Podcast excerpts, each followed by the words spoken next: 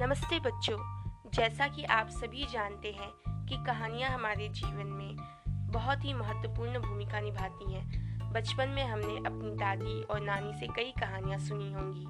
कहानी सुनाने का यह प्रचलन सदियों से चला आ रहा है। इनके पात्रों द्वारा बचपन से ही आदर्शों एवं मूल्यों की नींव रखने की कोशिश घर के बड़े करते हैं। आज मैं भी आपको एक ऐसी ही कहानी सुनाने जा रही हूँ। इस कहानी का शीर्षक है, तीन कसौटियाँ। प्राचीन यूनान में सुकरात अपने ज्ञान और विद्वता के लिए बहुत प्रसिद्ध थे। एक दिन सुकरात के पास उनका ही एक परिचित व्यक्ति मिलने आया और बोला, मैंने आपके एक मित्र के बारे में कुछ सुना है।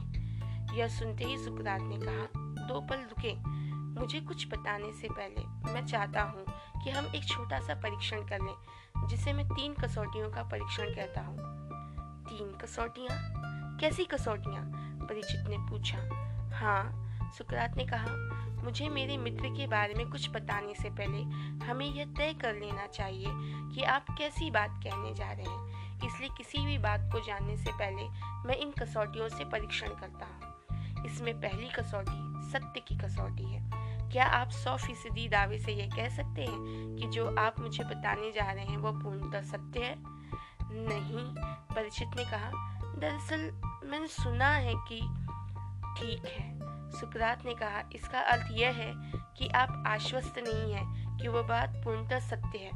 चलिए, अब दूसरी कसौटी का प्रयोग करते हैं, जिसे मैं अच्छाई की कसौटी कहता हूँ। मेरे मित्र के बारे में आप जो भी बताने जा रहे हो, क्या उसमें कोई अच्छी बात है? नहीं, बल्कि वह तो परिचित ने कहा अच्छा सुकरात ने कहा, इसका मतलब यह है कि आप मुझे जो कुछ सुनाने वाले थे, उसमें कोई भलाई की बात नहीं, और आप यह भी नहीं जानते कि वो सच है या झूठ।